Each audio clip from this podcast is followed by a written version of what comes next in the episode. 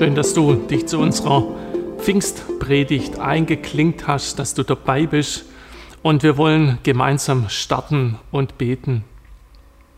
Himmlischer Vater, ich danke dir, dass du da bist und dass du heute noch der gleiche bist wie damals. Und ich danke dir, dass wir Pfingsten wirklich feiern dürfen, dass es ein Feiertag ist und dass wir diesen Tag feiern dürfen. Und Herr, so nimm du uns jetzt mit auf diese Pfingstreise, dass wir erkennen, was du für uns vorgesehen hast. Heiliger Geist, dass du wirkst und dass du da bist. Amen. Ja, Pfingsten. Wir haben eine Serie, die heißt History. Wir sind in der Serie der Apostelgeschichte und History oder His Story hat etwas mit dir und mit mir zu tun. Und heute natürlich, wie könnte es anders sein, wenn wir in der Serie sind der Apostelgeschichte, wollen wir uns heute Apostelgeschichte 2, die Verse 1 bis 13 anschauen. Und wir lesen den Text zunächst einmal gemeinsam durch. Am Pfingsttag waren alle versammelt. Plötzlich ertönte vom Himmel ein Brausen wie das Rauschen eines mächtigen Sturms und erfüllte das Haus, in dem sie versammelt waren. Dann erschien etwas, das aussah wie Flammen, die sich zerteilten, wie Feuerzungen, die sich auf jeden einzelnen von ihnen niederließen. Und alle Anwesenden wurden vom Heiligen Geist erfüllt und fingen an, in anderen Sprachen zu sprechen, wie der Heilige Geist es ihnen eingab. Damals lebten in Jerusalem gottesfürchtige Juden aus vielen verschiedenen Ländern. Als sie das Brausen hörten, liefen sie herbei. Bestürzt hörte jeder von ihnen die, Vers die Versammelten in seiner eigenen Sprache reden. Außer sich vor Staunen riefen sie, wie kann das sein? Diese Leute stammen alle aus Galiläa und doch hören wir sie in den Sprachen der Länder sprechen, in denen wir geboren wurden. Da stehen wir, Parther, Meder, Elamiter, Leute aus Mesopotamien, Judäa, Kappadokien, Pontus, der Provinz Asien, Phrygien, Pamphylien, Ägypten und den Gebieten von Libyen, aus der Gegend von Kyrene, Besucher aus Rom, Juden sowie zum Judentum übergetretene Kreter und Araber. Und wir alle hören diese Leute in unseren eigenen Sprachen über die Taten Gottes reden. Erstaunt und verwirrt standen sie da. Was mag das bedeuten? fragten sie einander. Doch manche spotteten auch die sind nur betrunken. Das ist alles. Soweit unser Text, der, wo wir sehen, was an Pfingsten passiert ist. Pfingsten war gekommen und ich habe die Predigt überschrieben mit dem Titel History. Das Warten hat ein Ende. Pfingsten war da und das bedeutet, der 50. Tag nach dem Passafest war da und ist gekommen. Übersetzt heißt es Pentekoste und eigentlich war das Pfingstfest ein Erntedankfest. Und vor sechs Wochen hat Roland gepredigt über das Warten. Und wenn du die Predigt ähm, nicht anschauen konntest, dann möchte ich dir echt empfehlen, hör sie nach. Da ging es um das Warten, um das Warten der Jünger wie, wie sie in Apostelgeschichte 1, 13 und 14 wir lesen können, wie sie ins Obergemach kamen, wie sie gewartet haben, wie sie einmütig im Gebet zusammen waren, wie sie ausgeharrt haben, wie sie Lobpreis gemacht haben. Und von Himmelfahrt an gingen nochmal rund zehn Tage ins Land und sie warteten auf die Kraft aus der Höhe, so wie Jesus ihnen angekündigt hat. Wartet auf die Kraft aus der Höhe. Und es war eine Wartezeit, die sie hatten, zehn Tage bis zwischen Himmelfahrt und Pfingsten. Und diese Wartezeit war ein aktives Warten, ein Fokussieren auf Gott, ein Ausrichten auf ihn und Gott suchen im Gebet und im Lobpreis. Und dann kam der Tag. Alle Vorbereitungen sind abgeschlossen eine dreijährige Trainingszeit, wo die Jünger mit Jesus hatten, endete an diesem Pfingsttag. Und es kam der Heilige Geist auf alle, die da waren. Es waren rund 120 Leute an diesem Ort. Und sie haben Gott gesucht und haben gewartet auf den Heiligen Geist. Und dann kamen sie Das Warten hat ein Ende. Und ich glaube, dass auch manche Dürrezeit jetzt so langsam ein Ende hat. Dass wir darauf vertrauen und hoffen dürfen, dass es weitergeht und dass auch dein Warten ein Ende hat, weil das Wirken des Heiligen Geistes wirklich auch da ist und er etwas für dich vorbereitet hat.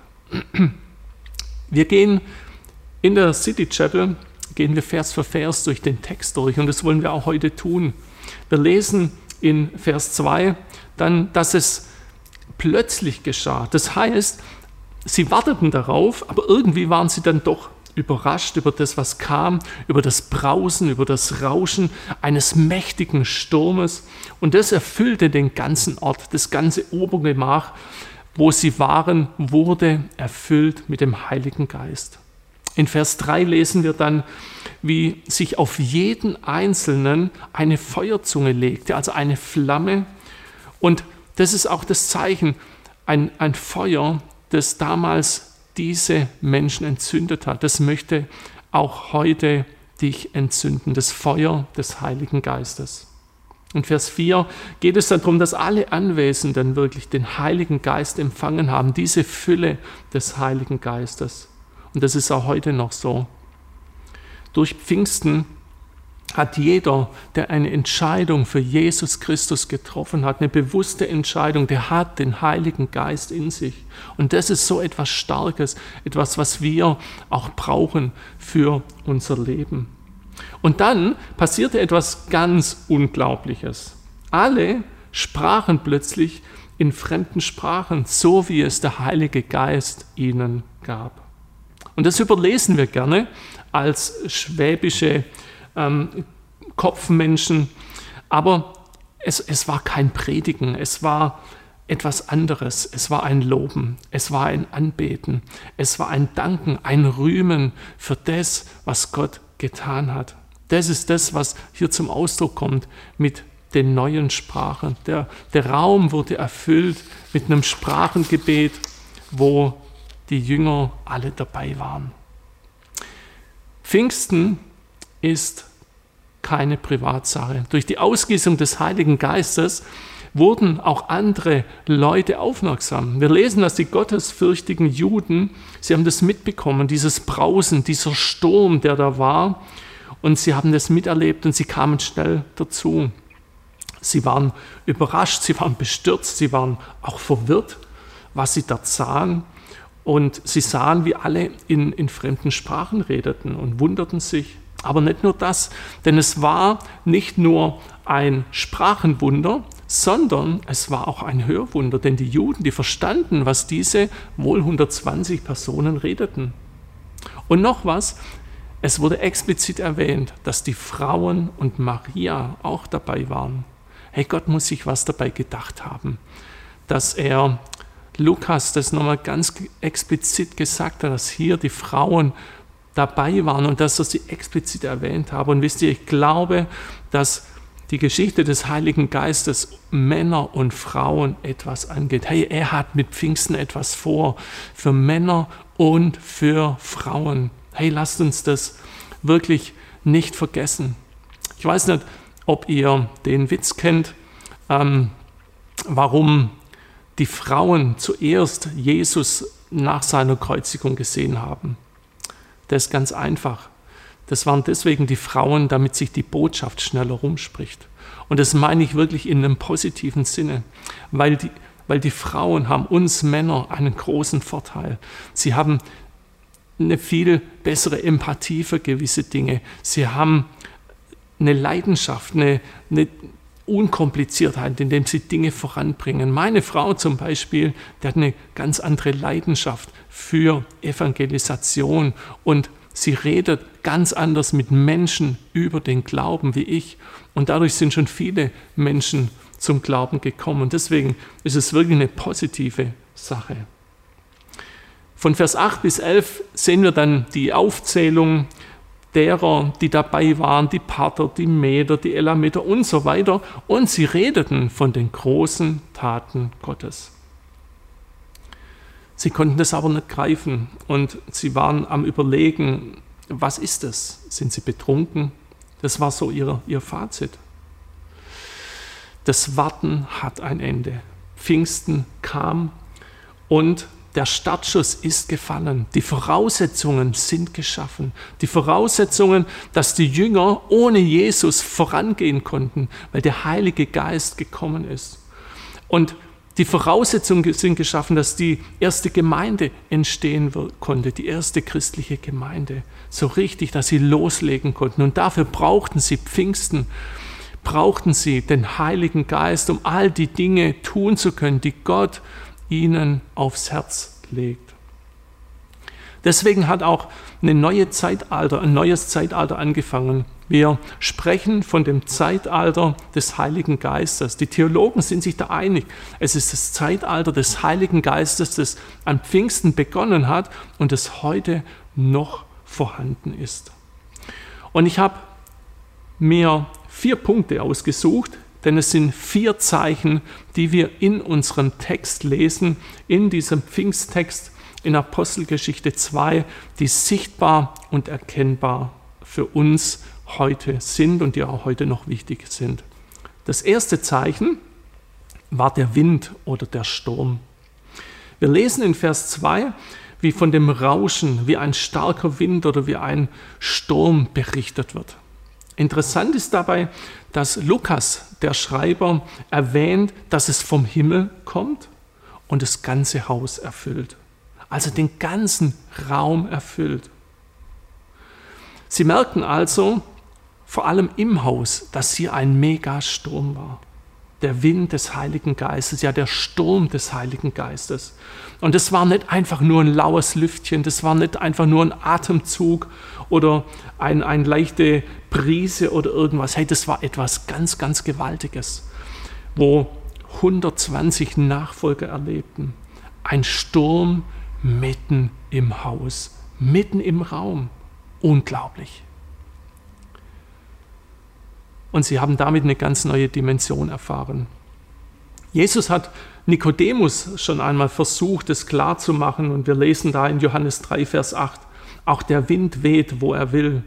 Du hörst sein Rauschen, aber du weißt nicht, woher er kommt und wohin er geht. Genauso ist es mit jedem, der vom Geist Gottes geboren wird. Es ist interessant, aber der Wind an sich, den sieht man ja gar nicht.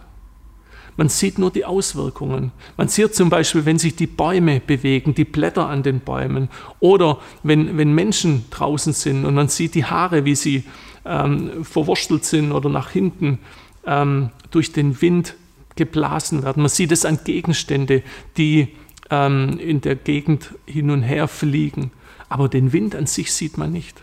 Und ich bin erinnert worden an eine Begebenheit. Wir als christlicher Sportverein den ich auch mitleiten darf, haben wir ähm, jedes Jahr seit vielen Jahren eine Skiausfahrt. Und an einer Skiausfahrt haben uns alle richtig drauf gefreut. Wir sind angekommen, sind auf die Piste gegangen und etwa um 13 Uhr kam die Meldung, dass wir dort, wo wir waren, an dieser Mittelstation, äh, nicht weiter wieder zu unserem Haus zurück konnten. Wir hätten noch ungefähr 600 Höhenmeter nach oben müssen mit dem Lift.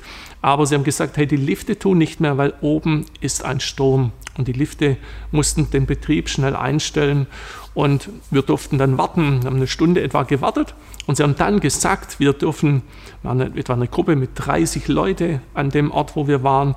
Und sie haben gesagt, hey, wir werden mit den Pistenbullis in das Haus gefahren. Das war eine Tour von äh, circa 30 Minuten. Und ich sage euch, das war ein richtiges Highlight. Äh, ich bin noch nie Pistenbully gefahren, aber es war nicht so, dass man da nur Pistenbully gefahren ist, sondern die einen mussten vorne in die Schaufel rein, die andere äh, irgendwo anders hin und innen in diesem Häuschen hat man sich so gequetscht dass man natürlich möglichst nicht so oft fahren muss. Das war eine richtige Gaudi. Für die Kinder und Teens war das ein Highlight der Freizeit. Und so war der erste Tag wirklich schon etwas unglaublich Spannendes, als wir dann mit der ganzen Gruppe nach circa zwei, zweieinhalb Stunden in unserem Haus angekommen waren. Am nächsten Morgen sind wir aufgestanden, sind am Frühstück gesessen und es, du siehst dort das Panoramabild auf 2200 Meter blauer Himmel, ein paar ganz wenige Wolken und du freust dich auf den Tag und sagst, ja, es kann losgehen. Die Lifte haben offen und so sitzt du am Frühstück mit dieser Erwartung. Und dann kommt die, jemand vom Haus, ähm, ein Mitarbeiter, und sagt uns, heute kann leider kein Skibetrieb stattfinden, weil es draußen stürmt, Windstärken von mindestens 10, also Orkanböen, das sind Orkanböen mit Geschwindigkeiten von über 100, ähm, sind da.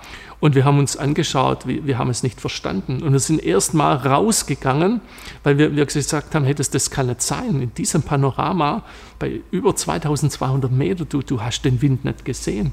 Und dann bist du rausgegangen, hey, du, du hast dich kaum halten können. Aber wenn du über der Baumgrenze bist, wenn draußen nichts steht und du nur die Berge siehst, dann, dann siehst du nicht, wie, wie dieser Sturm wirklich ist. Und wir sind dann an dem Tag, waren wir auch etwas draußen und ich kann euch sagen, ähm, es war manchmal ganz schön brenzlig, weil wir uns nicht mehr richtig auf den Füßen halten konnten. Oder als meiner Frau der Handschuh in den Schnee gefallen ist, der, der ist in einem Ruckzuck, war der irgendwie weg und man musste hinterher springen und hoffen, dass man ihn noch kriegt, was wir dann auch gefunden haben. Aber um was geht es mir? Diesen Wind, diesen Sturm, den siehst du erstmal gar nicht. Und so ist es auch mit dem Wind des Heiligen Geistes. Hey, es ist wichtig, wenn wir diesen Wind des Heiligen Geistes erleben wollen, dann müssen wir uns auch bewusst machen, dass wir uns in, als Menschen in diesen Wind hineinstellen, dass er überhaupt sichtbar werden kann. Entscheidend ist, dass wir uns dort hineinstellen, denn sonst hat der Wind des Heiligen Geistes keine Auswirkung. Ihr kennt eine Windkraftanlage. Die Funktion einer Windkraftanlage ist so, dass die Windräder fangen die Energie des Windes ein und wandeln sie um. Und durch den Aufwind entsteht ein Drehmoment und eine Rotationsbewegung entsteht. Und die dadurch gewonnene Energie überträgt sich auf einen Generator, die diesen wieder in Strom umwandelt. Und das ist eine ganz, ganz tolle Erfindung, wie durch den Wind Strom entstehen kann. Hey, und so ist das beim Wind des Heiligen Geistes genauso. Durch das Kommen des Heiligen Geistes an Pfingsten werden die wiedergeborenen Christen, also die, die eine ganz persönliche und bewusste Entscheidung für ein Leben mit Jesus getroffen haben, umgewandelt in Energie. Durch Pfingsten hast du, wenn du Jesus in dir hast, diese Energie in dir. Und du bist, hey, wie eine Steckdose, aus der Strom fließt. Der Strom des Heiligen Geistes. Bei denen, die damals im Raum anwesend waren an Pfingsten, hey, da lesen wir, was passiert ist, was für Auswirkungen sich das, das hatte in den kommenden Kapiteln, in den Jahren danach. Und ich, hey, lass dir das nicht entgehen, zieh dir die Predigten rein, weil das sind Dinge, die uns auch heute noch prägen und bewegen, weil Gott hat mit diesen Menschen damals Geschichte geschrieben, aber genauso möchte er mit dir Geschichte schreiben, History. Seine Geschichte mit dir. Und nur, dass, dass ihr nochmal ganz ein paar Highlights bekommt, was dort passiert ist und was noch in der Apostelgeschichte auf uns zukommt. Zum Beispiel legten diese Menschen, kranken Menschen, die Hände auf und sie wurden gesund. Oder wir lesen, dass sie für andere Menschen beteten und der Heilige Geist auf sie kam, sie gefüllt wurden mit dem Heiligen Geist. Wir lesen, dass sie eine neue Kühnheit und einen Mut entwickelt haben. Und zum Beispiel in Apostelgeschichte 5, Vers 42 lesen wir, sie hörten nicht auf, täglich im Tempel und in den Häusern zu lehren und Jesus Christus zu verkündigen. Hey, das sind Dinge und noch viele, viele andere mehr. Sie waren so erfüllt vom Heiligen Geist, sie waren so on fire für Jesus, dass sie vorangegangen sind, weil der Wind des Heiligen Geistes da war und sie sich dort hineingestellt haben. Und dazu werden wir in den nächsten Predigen und noch vieles, vieles hören und uns damit beschäftigen. Und ich kann dir nur empfehlen, verpasse diese nicht. Der Sturm als Zeichen des Heiligen Geistes ist der, der dir den Atem einhaucht und der dich lebendig macht. Im 2. Korinther 3, Vers 6 lesen wir, nur durch ihn können wir die rettende Botschaft verkünden, den neuen Bund, den Gott mit uns Menschen geschlossen hat. Dieser Bund ist nicht mehr vom geschriebenen Gesetz bestimmt, sondern von Gottes Geist. Denn der Buchstabe des Gesetzes tötet, Gottes Geist aber schenkt Leben. Oder andere Übersetzungen sagen, macht lebendig. Hey, das heißt, dieser neue Bund, diese neue Beziehung, die du mit Jesus hast, durch den Heiligen Geist, hey, der macht dich lebendig, der schenkt dir Leben, der haucht dir Leben ein und macht dich zu einem lebendigen Nachfolger Jesus. In Johannes 6, Vers 63 lesen wir, der Geist ist es, der lebendig macht. Das Fleisch nützt nichts. Die Worte, die ich zu euch geredet habe, sind Geist und Leben. Hey, wo der Geist weht, da ist Aktion, da ist was los. Hey, bei Windstärke 10, hey, da bleibt nichts stehen. Hey, das wird sichtbar, wenn der Wind des Geistes weht. Und das brauchen wir, das brauche ich in meinem Leben, das brauchst du in deinem Leben. Und hey, das macht uns lebendig. Anfang des 19. Jahrhunderts gab es eine erweckliche Bewegung, die in Wales begonnen hat und die vor allem auch nach Deutschland kam. Und es gab viele erweckliche Momente. Es gab die sogenannte Pfingstbewegung, die dort auch entstand. Und es gab viele, viele gute Momente. Aber, und so wird berichtet, möge es vielleicht auch einige Dinge gegeben haben, die kritisch betrachtet wurden von manchen Christen und die vielleicht sogar ungesund waren. Und ich war damals nicht dabei, aber es könnte sein, dass da auch Dinge falsch gelaufen sind. Und dann gab es im Jahr 1909 die sogenannte Berliner Erklärung. Und dort wurde erklärt, dass diese Pfingstbewegung, dass es nicht vom Geist Gottes geführt ist, sondern dass es der Geist von unten ist. Und wenn ich sowas höre, dann bin ich geschockt. Denn damit wurde Pfingsten und der Bewegung des Heiligen Geistes ein Deckel draufgegeben und wurde etwas übergestülpt. Und ich glaube, dass das unser Land negativ geprägt hat. Erst im Jahre 2009, nach 100 Jahren, wurde eine Erklärung abgegeben, dass man gesagt hat, hey, ich lese euch das mal vor, die historischen Dokumente haben jedoch für das gegenwärtige Miteinander von den Verbänden keine Bedeutung. Wir wissen, dass in der jeweils anderen Bewegung der Geist Jesu Christi wirkt. Hey, wisst ihr, auch wenn Dinge vielleicht nicht optimal liefen damals, über 100 Jahre hier den Deckel drauf zu machen, das halte ich für falsch. Und deswegen lasst uns ganz bewusst diese, dieses Pfingstfest erleben, was es bedeutet, dass der Heilige Geist in unsere Herzen ist und dass der Sturm und der Wind des Heiligen Geistes auch heute noch weht in einer mächtigen und starken Form.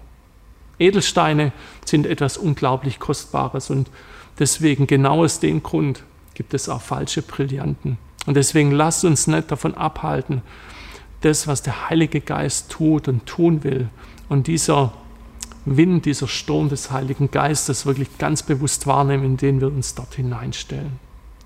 Ich habe euch eine Challenge mitgebracht.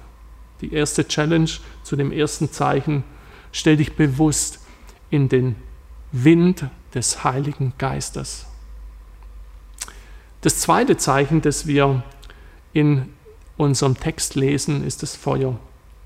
Bereits im Alten Testament war das Feuer ein Zeichen für die Gegenwart Gottes. Zum Beispiel in der Feuersäule, die Gott benutzte, um das Volk zu führen, das Volk Israel. Oder auch der brennende Dornbusch, in dem Gott Mose auf dem Berg Sinai begegnete. Wir lesen im 5. Mose 4, Vers 36, vom Himmel her hat er dich seine Stimme hören lassen, um dich zu unterweisen. Und auf der Erde hat er dich sein großes Feuer sehen lassen und mitten aus dem Feuer hast du seine Worte gehört. Die Gegenwart Gottes kam ganz oft durch das Feuer. Auch in Psalm 50, Vers 3 lesen wir, unser Gott kommt und er wird nicht schweigen. Feuer frisst vor ihm her und rings um ihn stürmt es gewaltig. Wenn Gott handelt, dann wird es spürbar, es wird gewaltig. Dann brennt es. Und an Pfingsten haben sich Feuerzungen auf jeden gelegt. Und da ist etwas passiert, das heute noch wichtig ist und das heute noch wirksam ist. Und wenn wir uns zu Jesus bekennen, dann setzt sich dieses Feuer auch auf uns, diese Feuerzungen. Und es bereichert in unserem Leben. Und wir können brennen für ihn. Den Jüngern und den Aposteln, den Nachfolgern war das wichtig und es war das, denen war das auch abzuspüren, dieses Brennen für ihn. Ich möchte euch nur zwei Beispiele kurz erwähnen. In Apostelgeschichte 18, Vers 25, da lesen wir von Apollos, in, er in Ephesus und in Korinth war. Und wir lesen, darüber hinaus war er auch in der Lehre des Herrn unterwiesen worden. Überall sprach er mit glühender Begeisterung von Jesus und unterrichtete seine Zuhörer gewissenhaft und genau über das, was Jesus getan und gelehrt hatte. Apollos war unterwegs mit glühender Begeisterung für Jesus und er lehrte und er war bewegt von dem, was Jesus getan hat durch den Heiligen Geist. Drei Verse weiter lesen wir, weil er so begeistert war und auch Zeugnis gab, dass denn in öffentlich geführten Streitgesprächen widerlegte er mit Nachdruck die Einwände der Juden und wies anhand der Heiligen Schrift nach, dass Jesus der versprochene Retter ist. Ist es nicht grandios? Daran merken wir, hey, da ist wirklich ein Brennen, da ein Feuer. In Lukas 6, Vers 45 lesen wir, denn wovon das Herz erfüllt ist, das spricht der Mund aus. Hey, das weißt du, wenn du von etwas begeistert bist, dann geht dir der Mund über. Meine Frau war vor eineinhalb Jahren, hat sie eine, eine Party organisiert von, mit einem Thermomix, weil sie sich einen gekauft hat. Und sie war so Feuer und Flamme. Viele von euch haben das live erleben können, wie sie in vielen Gesprächen ihren Thermomix hervorgehoben hat und wie glücklich sie ist. Hey, wenn das Herz voll ist, geht der Mund über. Das ist das, was die Menschen bewegt hat, die Apostel bewegt hat, die Sache Jesus und was sie wirklich zum Glühen gebracht hat. Brenne für das, was dir auf dem Herzen liegt. Und Paulus motiviert in Römer 12, Vers 11 auch nochmal die Adressaten. Er sagt, seid nicht träge in dem, was er tun soll, seid brennend im Geist, dient dem Herrn. Und vielleicht stellst du dir jetzt die Frage, ja, wie kann ich denn das konkret machen? Wie kann ich brennen für Gott? Wie kann ich diesen Dienst auch wirklich wahrnehmen? Hey, frag Gott, was er für dich vorhat. Vielleicht möchtest du dich einklinken als Mitarbeiter für den dritten Gottesdienst, gerade für den Kindergottesdienst, wo wir noch Mitarbeiter brauchen, für die, die es auf dem Herzen haben, Kinder, die nächste Generation zu prägen und zu entwickeln. Vielleicht hast du auch eine andere Leidenschaft. Hey, teile uns deine Leidenschaft mit. Dort, wo dein Herz brennt, für eine ein Projekt in der Gemeinde für etwas ganz Neues. Hey, schreib uns ganz, ganz praktisch. In einer anderen Übersetzung heißt es, lasst in eurem Eifer nicht nach, sondern lasst das Feuer des Heiligen Geistes in euch immer stärker werden. Dient dem Herrn. Hey, lasst es immer stärker werden. Im Eifer lasst nicht nach und eifert diesem Auftrag nach. Und ich habe euch wieder eine Challenge mitgebracht zu diesem zweiten Zeichen. Lass das Feuer brennen, das er in dir entzündet hat durch den Heiligen Geist. Es ist der einzig legale Flächenbrand, den du auslösen darfst. Wir sind schon beim dritten Zeichen. Das dritte Zeichen ist das Sprachengebet oder die Zungenrede. Und das ist eine spannende Sache, denn in vielen traditionellen Kirchen und auch bei uns wird nicht so oft über das Thema gesprochen oder geredet. Und Deswegen liebe ich auch die City Chapel so, denn wir lehren Vers für Vers durch die Bibel und du kommst um das Thema nicht drumherum, wenn du über Apostelgeschichte 2 predigen darfst. Und deswegen ist es wichtig, dass wir uns da ein paar Dinge anschauen, denn durch Pfingsten, durch die Ausgießung des Heiligen Geistes, haben alle nicht nur den Heiligen Geist bekommen, sondern sie haben alle in neuen Sprachen geredet und Gott gelobt. Und da gab es auch kein Problem mit irgendwelchen Ordnungen, ähm, mit irgendwelchen Regelungen, sondern hey, ihr, ihr Herz war voll von der Liebe Gottes und das haben sie zum Ausdruck gemacht und ihn in anderen Sprachen angebetet.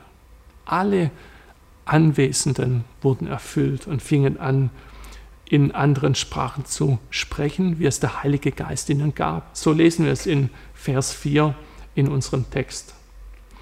Im Neuen Testament vor allem lesen wir viel über dieses Sprachengebet und ich möchte einmal ein bisschen näher darauf eingehen, was dahinter steckt. Und vor allem Paulus hat dort viel berichtet über die Wichtigkeit des Sprachengebets. In 1. Korinther 14, Vers 18 sagt er, dass er selbst mehr in anderen Sprachen redet als sie alle und er Gott sehr dankbar dafür ist. Ich glaube, das ist wichtig, wenn ein Mann wie Paulus, den wir schätzen, den wir ehren, der sicherlich auch einer unserer Vorbilder sein kann, wenn er so etwas sagt, dass er mehr in anderen Sprachen spricht als die Korinther. Dann wollen wir uns ein paar Erkenntnisse anschauen, die von Paulus gerade im 1. Korinther 14 ähm, nachzulesen ist. Wenn du in anderen Sprachen redest, sprichst du mit Gott. So lesen wir es in 1. Korinther 14, Vers 2. Und das ist ein Vorteil. Hey, wir wollen mit Gott im Kontakt bleiben, wollen mit ihm reden. Und je, je besser wir das hinbekommen und je vielfältiger wir die Möglichkeiten haben, desto besser. Deswegen, hey, wenn, wenn du in neuen Sprachen redest und betest, dann kommunizierst du mit Gott. Das Zweite, wir selbst werden geistlich erbaut und gestärkt, wenn wir in anderen Sprachen reden. So steht es in 1. Korinther 14, Vers 4. Das heißt, es ist uns zum Vorteil. Es erbaut uns, es stärkt uns, wenn wir in anderen Sprachen reden. Das Dritte, das Reden in anderen Sprachen ist eine Äußerung unseres Geistes Gott gegenüber. 1. Korinther 14, Vers 14. Und wir lesen dann auch, der Sinn ist fruchtleer. Also der Verstand bleibt ohne Frucht. Das heißt, wenn wir in anderen Sprachen mit Gott reden, beten, ihn anbeten oder singen, dann verstehen wir nicht, was wir reden. Es ist eine Geheimsprache zwischen dir und Gott. Aber dass wir es nicht verstehen, ist auch gar nicht so wichtig.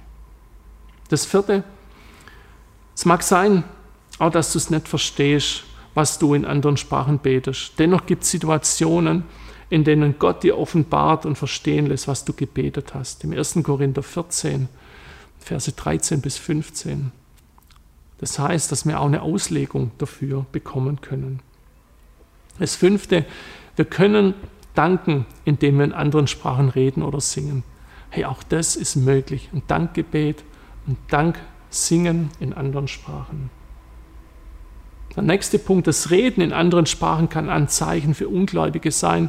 Und das habe ich schon mal erlebt. Es ist jemand zu uns in Alpha-Kurs gekommen und der kam zum Glauben, weil er genau das erlebt hat. Er war in einer Veranstaltung, wo in einer fremden Sprache gebetet wurde und es kam eine Auslegung und es hat ihn so fasziniert, dass er zum Glauben kam. Und wenn du nicht so beten kannst, wie du dir das vorstellst, kann der Heilige Geist dir helfen, gemäß dem Willen Gottes zu beten. Und das ist eine Sache, wo ich selber gemerkt habe, die mir so viel hilft. Manchmal wissen wir nicht mehr, was wir beten sollen. Wir sind in Situationen, mit der wir selber überfordert sind, wo wir einfach nicht wissen, hey, was sollen wir beten? Und dann in Sprachen zu reden und das zu beten in einer Geheimsprache zu Gott, das ist etwas unglaublich Wertvolles, wo wir durch das Sprachengebet haben können. Wichtig ist, der Heilige Geist gibt, aber wir müssen reden. Ich höre manchmal von Menschen, die sagen, hey, ich bete immer, dass Gott nur das Sprachengebet gibt, aber es tut sich nichts. Und ja, er schenkt es, aber den Mund, den müssen wir aufmachen. Die Lippen müssen wir bewegen. Das ist das Sprechen in neuen Sprachen. Und die Tatsache, wie wir in unserem Text lesen, dass alle 120 Personen in dem Raum in neuen Sprachen gesprochen haben, zeigt mir, dass grundsätzlich jeder die Möglichkeit und den Zugang hat, in neuen Sprachen zu beten oder zu singen. Und ich glaube, dass den Menschen damals auch wirklich die Worte ausgegangen sind voller Leidenschaft, voller Feuer, voller Liebe zu Jesus und sie fremde Sprachen gebrauchen konnten. Ich habe wieder eine Challenge für euch, die dritte Challenge. Das Beten oder Singen in neuen Sprachen kann uns Hilfe und Vorteil sein und uns stärken und erbauen. Deswegen sucht danach.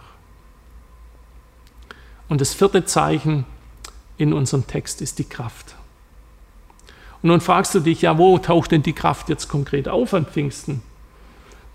Jesus selber hat es angekündigt, dass die Kraft aus der Höhe kommt.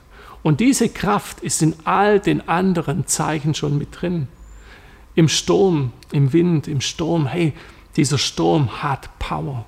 Im Feuer, hey, ein Feuer kann einen Flächenbrand anrichten, kann ganze Wälder abreißen und Feuer hat richtig Kraft. Schon ein kleines Lagerfeuer, da kannst du dich richtig dran wärmen und auch an dem Sprachengebet hey, das ist eine unglaubliche Power, eine unglaubliche Kraft, die an Pfingsten losgelöst wurde durch den Heiligen Geist. Und Paulus schreibt in Römer 8, Vers 11, nun ist ja der Geist, der in euch wohnt, der Geist dessen, der Jesus von den Toten auferweckt hat.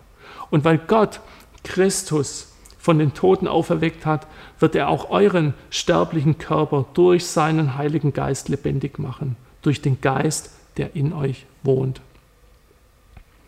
Lass uns das bewusst machen. Durch den Heiligen Geist kommt die Kraft Gottes in dein Leben. Und es ist die gleiche Kraft, die Jesus von den Toten auferweckt hat. Und diese Kraft lebt in dir. Und deshalb leben wir nicht nur im Zeitalter des Heiligen Geistes, sondern wir leben im Zeitalter der Kraft. Und das müssen wir uns bewusst machen. Und ich möchte noch ein Beispiel sagen aus der Formel 1. So ein Formel 1-Wagen hat 1000 PS. Hey, und diese 1000 PS, hey, da geht richtig was ab, da geht die Post ab. Und diese Power, die muss auf die Strecke, die muss auf den Nürburgring, auf den Hockenheimring, dass du es richtig ausfahren kannst. Und dabei nützt es nichts, wenn du das Gaspedal nicht richtig durchdrückst. Hey, die 1000 PS, die müssen auf die Straße. Hey, und so müssen wir uns das vorstellen. Hey, die Kraft des Heiligen Geistes, die muss in unser Leben und die muss Auswirkungen haben aus unserem Leben und durch unser Leben. Und das ist das Entscheidende. Stellen wir uns darauf ein, dass Gott, unser Vater, uns erschaffen hat. Jesus uns den Weg zum Vater frei gemacht hat und uns von aller Schuld wirklich getragen hat, alle Schuld weggenommen hat, am Kreuz gestorben ist für uns und der Heilige Geist uns das Feuer, die Kraft und die Leidenschaft gibt für ihn, mit der wir durchs Leben gehen können, mit der wir Menschen begeistern können für das Evangelium. Ich habe eine vierte Challenge für euch. Mach dir diese Kraft bewusst, die in dir steckt und lebe danach. Stell dich da drauf. Hey, löse die Handbremse und drück das Gaspedal durch, damit die PS in dein Leben kommen und so Menschen verändert werden. Wir sind am Ende schon unserer Pfingstpredigt. Und das Thema wird uns noch auch die nächsten Wochen begleiten. History, seine Geschichte mit dir. Es geht um die Apostelgeschichte und die Voraussetzungen sind geschaffen und erkenne deine Geschichte. Und ich möchte dich jetzt einladen, so wie wir es auch in Lukas 11 lesen, dass wir bitten um den Heiligen Geist, dass er dich entzündet, dass du in diesem Wind stehen und leben kannst und das Wehen des Heiligen Geistes auch für dich in Anspruch nimmst, dass dieses Feuer wirklich da ist, dieses Brennen für ihn und dass ja, er dich auch offen macht für das Sprachengebet, indem du deinen Mund öffnest und das sagst, was er dir aufs Herz legt. Und dass diese PS, diese Power wirklich auf die Straße kommen. Lasst uns gemeinsam beten und bitten, dass er dir und mir und uns allen seinen Heiligen Geist schenkt. Herr, ich danke dir für Pfingsten. Ich danke dir für diese gewaltige Sache, die damals passiert ist. Und wir können Pfingsten nicht wiederholen und das wollen wir auch nicht. Genauso wenig wie wir Weihnachten und Ostern nicht wiederholen können. Aber wir wollen uns ganz bewusst machen, was dort passiert ist. Dass dein Heiliger Geist ausgegossen wurde über jedem Einzelnen, über jedes Fleisch, über jedem, der jetzt auch zuhört. Und so bete ich jetzt und ich bitte dich, Heiliger Geist, dass du jetzt auf jeden kommst, jeden anzündest mit deinem Feuer und dass jeder lichterloh brennen kann für dich. Dass der Sturm, der Wind deines Geistes weht und dass du da bist. Und dass wir offen sind für das, was du für uns vorbereitet hast. Dass wir auch offen sind für das Reden in neuen Sprachen. Und ich danke dir, dass du diese Power, diese Kraft auf uns legst, wo wir mit dir gut durch unser Leben kommen können, weil du da bist. Und dafür danke ich dir jetzt. Und so bitte ich dich, dass du jeden Einzelnen segnest, dass dieses Pfingstereignis Auswirkungen hat auf unser Leben, auf unsere Einstellung, auf das, dass wir uns wissen, dass diese Kraft, die gleiche Kraft, mit der Jesus von den Toten auferweckt wurde, diese Kraft in uns lebt. Dafür danke ich dir. Amen. Schön, dass du dabei warst. Ich wünsche dir noch ein paar richtig schöne, erholsame Pfingsttage und eine gute nachpfingstliche Woche.